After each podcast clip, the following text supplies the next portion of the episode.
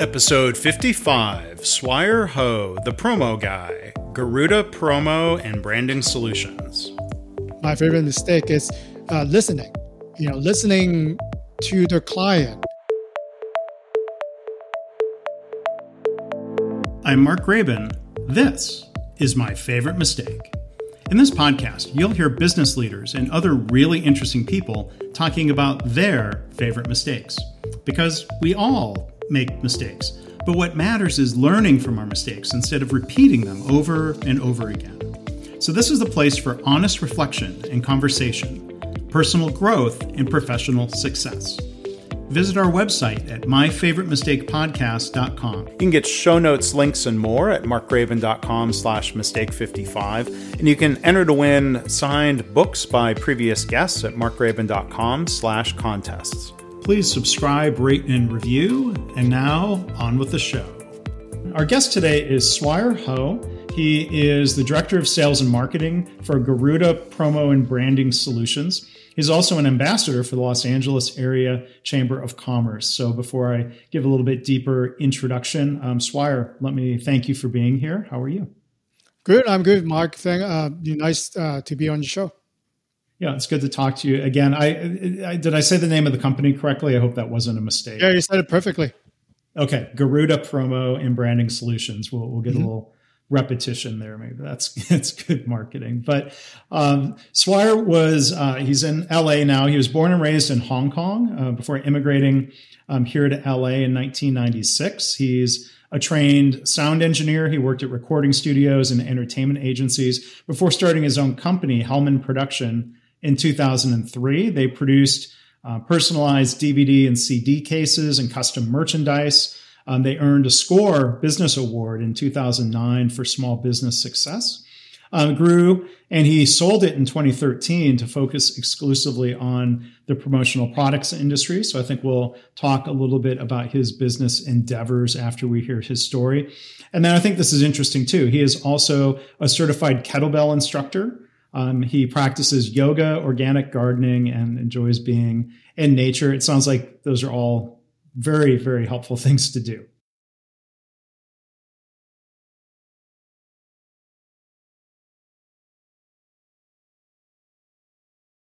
Yeah, this uh, you know, I keep myself busy. it sure sounds like it, and and I guess you know these activities help you find balance in the midst of um, all of that busyness. Yeah, especially you know times we're in right now. So uh, you know it's good to have other hobbies other than work. You know you can work too much and you know over overstretch yourself.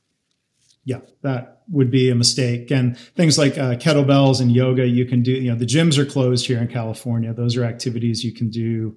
Yeah, I have a whole set at, at, at my backyard. So like my routine will be work for like 45 minutes and I'll go outside and swing some kettlebells and come back and do it over and over. So uh, it's actually work out for me with the routine. Yeah, that's that's great. Um, so Swire, um, as we normally do here, we'll kick off the conversation by asking you to tell a story. What would you say is your favorite mistake? I actually thought about it. You know, after our initial pre-call, you know, I, I still think that this is my favorite mistake is uh, listening. You know, listening to the client.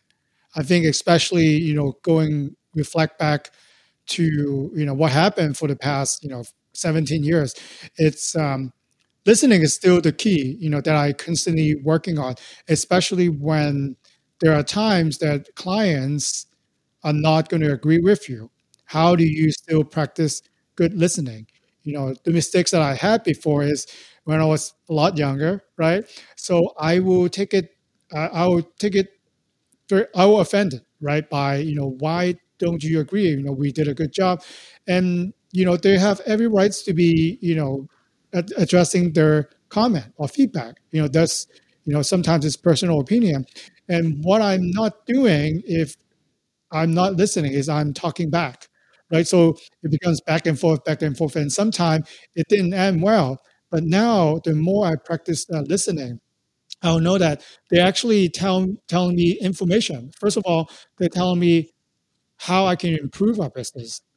You know, the worst thing that I would want to say if we did something for a client and we never heard back from them. Are they happy or are they not happy? At least if you talk to me, I know that maybe you're really happy. That's great.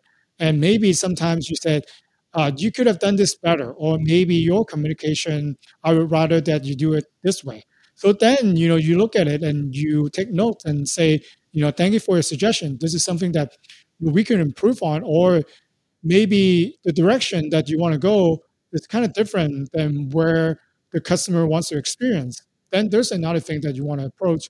So by letting them talk and listen without saying anything, it's something that I, I, you know, would say my favorite mistake and something that I continue to want to get better at. Yeah, well, that's that's a uh, really important skill. I try to be a really good listener, not just as a podcast host, but in general, because you're right. It, I, what I hear you saying, Swire, is um, you know, let's say if somebody had an opinion, they didn't like the quality of something, or they were upset with the service. It's easy maybe to get a little upset or defensive and thinking about how we're going to argue back with them instead of listening. Is that kind of a fair recap of, of what you were describing? Yeah, they don't actually want you to really fix or replace anything, but then they're just calling you sometime to address their concern. You know, if it would be done it their way, you know, this is how they rather would do it, then you really should pay attention because, you know, if you value the client, you know, people have a certain expectation, right? So it's it's in their nature to tell you that if they don't see something that you know they think should happen uh, to their way. And you know, if you respect and want to keep the client, then you better listen. Yeah. I mean, I can think of times, you know, I, I'm dealing with the business of some sort, you know, with the work I do and the clients I work with, we really focus on continuous improvement. Mm-hmm. And to me, the first step of improving anything, even if I'm not upset, but it could be better, you know, is to make a suggestion. And there are times where I'm, you know, I'm afraid if I, if I make a suggestion, uh, it, nothing's going to happen. I, sometimes I wonder what's the point. I'm making the suggestion to somebody who can't take action. They, they might say, well, I'll, I'll pass that along. And then maybe it doesn't get passed along. So um, it's good. You know, imagine that's, you know, a, a big key to the business success that you had was, was figuring this out and being a better listener. Yeah, I would rather they tell me than they not tell me if you know whatever that's on their mind because you know I'm a sales professional. You know, the more that people would tell me things about happen to them, the better I can pick up on different things that I can serve them better. Or maybe there's another service that I could offer them. You know, with with, with them telling me. So I would rather they tell me things than not tell me things. Yeah, and I guess if um, I wonder how often like somebody gives some feedback. And then when you're being a good listener and demonstrating that they might then follow up with something that's even uh, more helpful as a, a, suggestion for your business. Yeah you, you got to be genuine too you know because sometimes you you know want to complain let's say for example at a big company. They'll have someone just sit there and you know they practice good you know the wording they always stay on the script but then you can guarantee that they're not going to do anything right? So, you know, my point is after I listen, if it is within my uh, ability to do it, I'll fix it quickly. And then I let them know that I fixed it. Or maybe it's something uh, that could have been improved, you know, I've done it. You know, this is, or this is my approach moving forward is what I'm going to do. I show them that I'm taking their concern or suggestion uh, in, into heart. So let them know, yeah, listen is one thing, but doing after is the most important. Yeah. I guess that's how you demonstrate that you were actually really listening and not just being quiet. Is that follow up? Yeah. Um, was there anything as as you've you know gotten better at this? Um, anything that you've done to really just help demonstrate to people that you really truly are listening, you really are hearing them. I guess when it's time for a response, that that can be helpful. I think it's a process too. You know, like I said, you know, we we listen, uh, actually, uh, you know, proactively reach out, you know, when they receive our product, right? When the job is finished, I actually send out an email, say, did everything went smoothly? Do you like the product that you receive? So I actually offer to listen. So now they tell me, oh, we like it, then that's great. Uh, uh, maybe you could improve on something like that, or I don't like the way its package or whatever that might be. So you know, I'll fix it. I'll make sure that it gets done right, and then you know, I follow up on if you like, then I ask for the referral because you know the goal obviously is you want more business with the same client, uh, and then it's better for me, I think, to ask for that when they are finished and happy with the product. They're more likely to tell others about what you've done uh, for them. Um, so Swire, I mean, looking back at you know how you've um, you know kind of evolved some of your approach.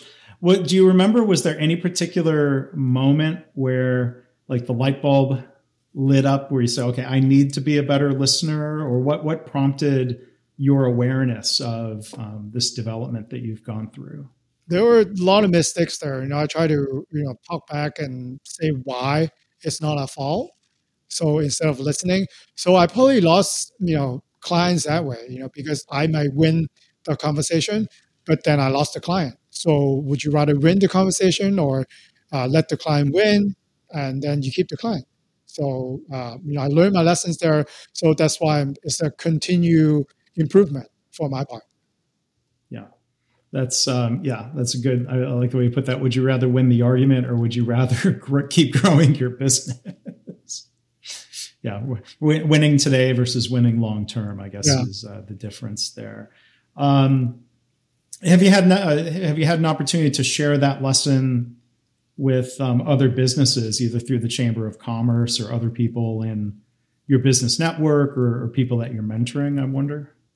Yeah, I'd say you know the best form of uh, you know getting client is from referrals. You know, again, that's why I developed that process by listening because I want to make sure that they're happy, right? Before I ask them for referrals. Um, and then, you know, give them a reason to, you know, because, you know, if you said you're happy with what we have done, then there should be no problem for you to recommend us to other people. So I think that by developing that process in uh, in sales, it's easier, you know, than if I you know connect you a year later. Hey, can do you know someone who might be able to use our services? They may already forgotten who you are. So uh, you should ask for it while it's fresh.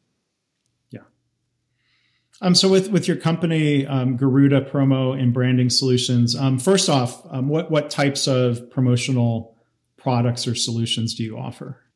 Well, we have all types of promotional products that are available. You know, our focus is not really what products we can get. Is we wanted to try to understand the client again. You know, have them talk, and we listen, and then we uh, ask a lot of questions. Why are you doing that? You know, who are you giving it to? How are you giving it away? So then we provide a custom solution for them that will uh, connect and engage with their target audience. So.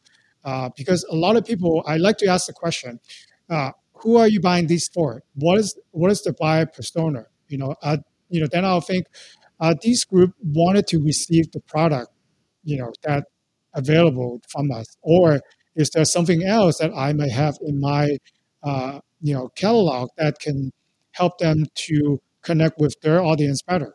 So these are the questions that I always ask, and uh, sometimes clients haven't thought of that. You know, when they think they buy a promotional product, they're just buying a product, put their logo on, and give it to everyone. You know, my suggestion is always you don't need to give it to everyone.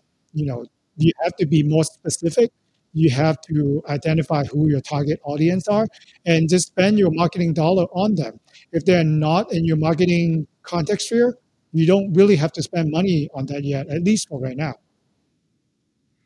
some really good uh, tips. I want to come back to uh, maybe this topic of mistakes that people make in marketing promotion. But um, what, what are, let's say, for example, like the top three promotional items that, that people buy from you? Well, right now we're still in the pandemic, so our branded mask is still very popular.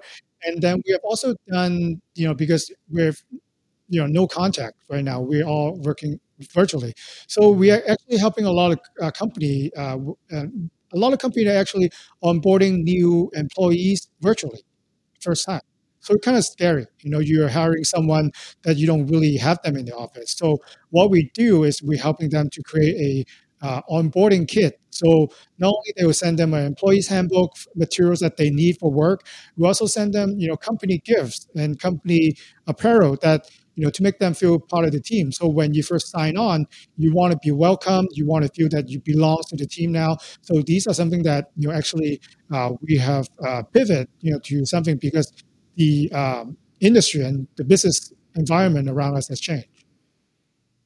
I see all the time people love posting pictures of these new employee welcome kits on social media. I mean, it's a really uh, it's it's a way of uh, it seems like you know building connection and tapping into the excitement that a new employee would have, and then they end up you know sharing this, and it creates you know goodwill or visibility for the company who gives those items. So it seems like there's a lot yeah. of great opportunity from doing that.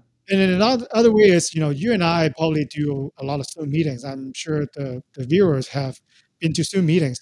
But then one of the challenges is on Zoom meeting, you're on your computer mostly, right? Then you have other tabs that are open. Maybe 15 minutes in, you see people like kind of looking around, right? You know, they checking their, their, email, checking their Facebook. What we have done is we, uh, you know, have sent kits to all the participants for the Zoom event for example, a webinar. Then we have uh, things that are related to the topic, or sometimes we'll include uh, games that they can play. So the idea uh, was, you know, to have the pre- presenter to present maybe 15, 20 minutes, and then he will actually uh, have the participant to play a game or refer to the kit that they received.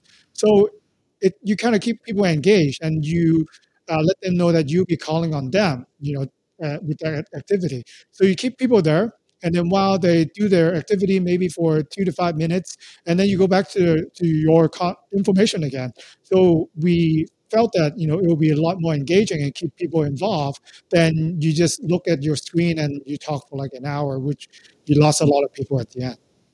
For, for sure. Well, that's that's a good idea i think to look into because that's it's a, a thing a lot of um, online events struggle with i think is is that engagement. And by sending items out to people, you can create some sort of tactile, real world engagement, not just you and the screen. I mean, I like different fidget things. I've got like this little, it's not uh, this little strength squeezer thing. Uh, I'm not doing it necessarily to build muscle. It's just it, it, something to do with my hands while I'm on a meeting. So there's all kinds of products that I'm sure you could put a logo on that way. Um, so I'm curious, you know, in 2020, you mentioned the need for the pivot in your business. That's the result of a different type of listening, you know, like listening to the market, listening to what people are asking for. Can you share a little bit more of that thought process of discovering, okay, gosh, it's not going to be business as usual in 2020? How did you respond to that? we we look at the market and then i also you know been you know checking in with my client not to sell them but to find out you know what's going on with their business because mind you there are businesses that are doing 300% more sales than normal times if you're in e-commerce if you're a tech company if you're in home services if you're in construction you actually have a great year ever you know people are spending more money, you know, remodeling their home. E-commerce are making a killing because you know they're you people don't want to go to the store. Uh, so I have actually have different conversation with different clients. So by listening to them and watching uh, the industry where we're going. Give you an example. In March, we know that we're uh, kind of about shut down by then in California, right? So we know I, I noticed that a lot of my supplier uh, in the U.S. and overseas are selling face masks like there's like a lot of them, a lot of activity. So I said, should we do that? You know, it, would it be because we haven't caught on and we don't really wear them around March, but then we started to doing them, and the first two weeks, you know, then we start getting more serious. People are going after the mask, so we were able to pick up on that trend.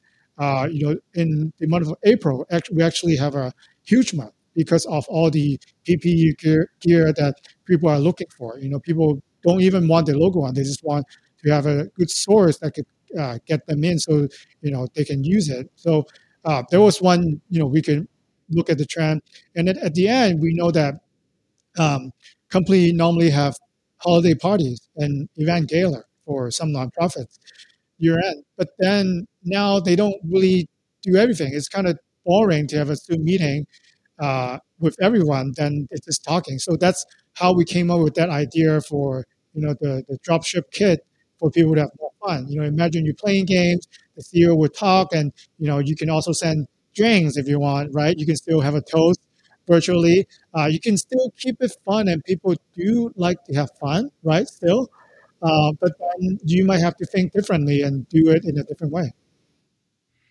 So there's um, a couple uh, previous guests that you remind me of here. One is um, Dave Raymond, who has a book called The Power of Fun.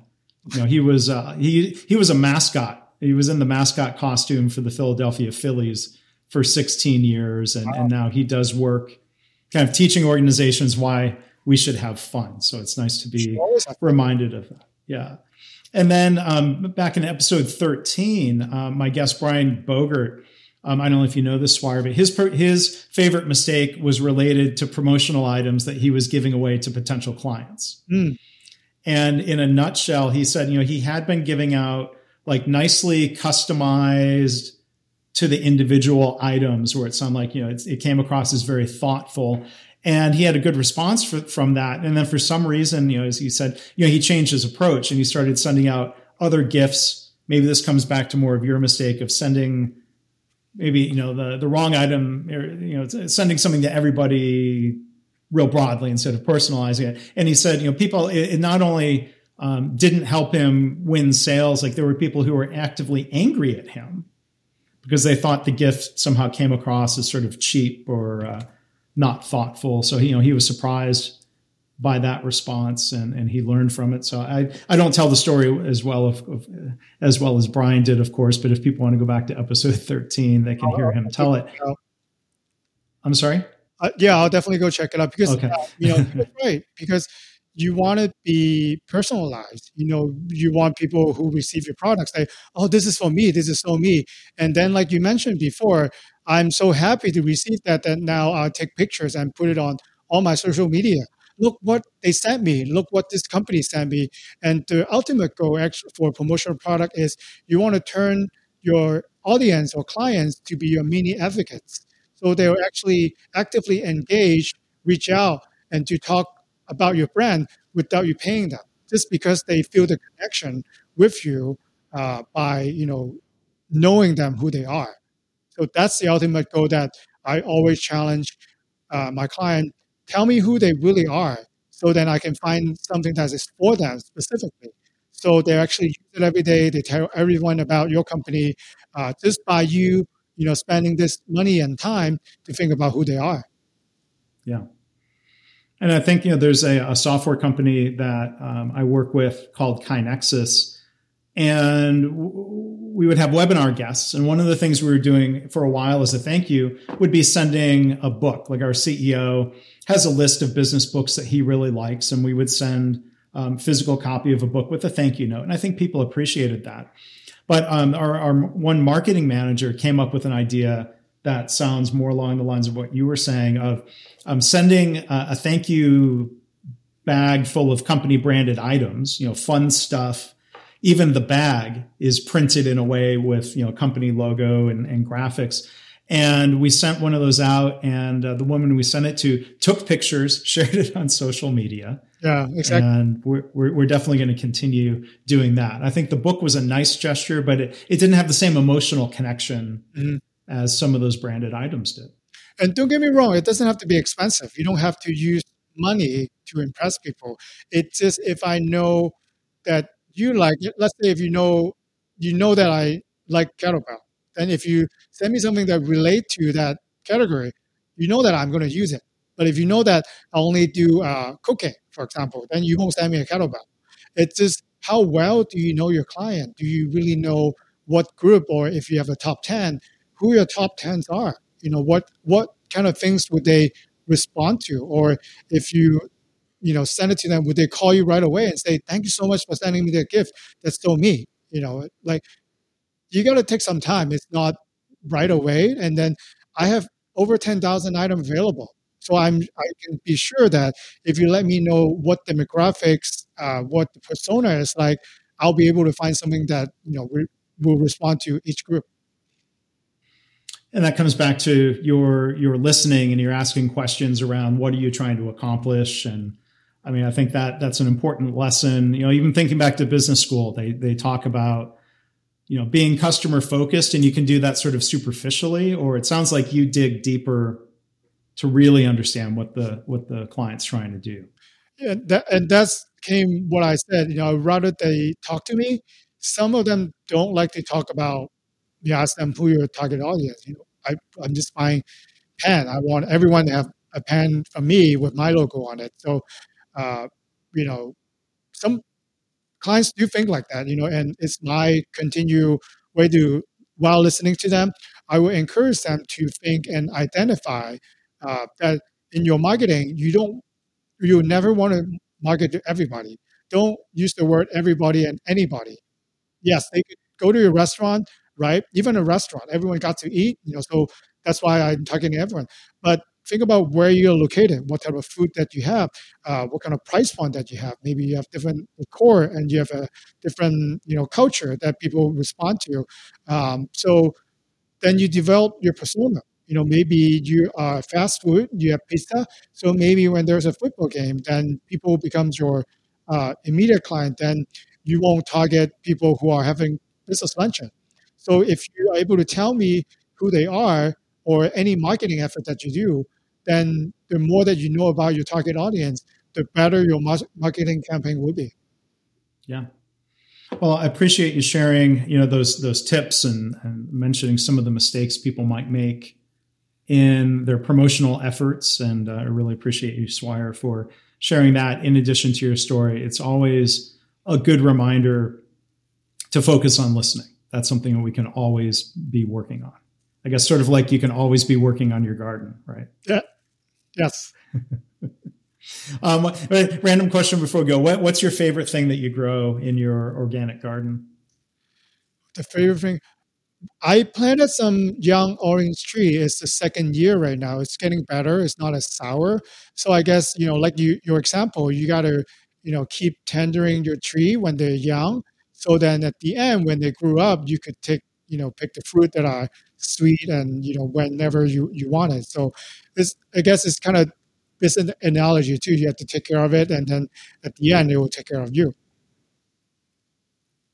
that's beautifully said. Our guest, I'll wrap up on that note, has been Swire Ho. he is Director of Sales and Marketing at Garuda Promo and Branding Solutions. Their website is garudapromo.com. I'll put a link to that and all of um, Swire's social media links. Um, he he uses hashtag the promo guy. So say hi to him, tell him that you've heard the episode, and uh, maybe you can act, interact with Swire on social media. So um, thank you so much for being a guest. I really appreciate your uh, perspectives today.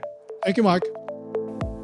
Thanks again to Swire. You can find links and show notes and more at markgraban.com slash mistake55. Our next couple of guests include Christine Handy, a former model, um, Lee Houghton, a business consultant from England, and Laura Kriska, author of the book The Power of We. Thanks for subscribing if you've already done so. Please rate and review us if you have the chance on your favorite app of choice.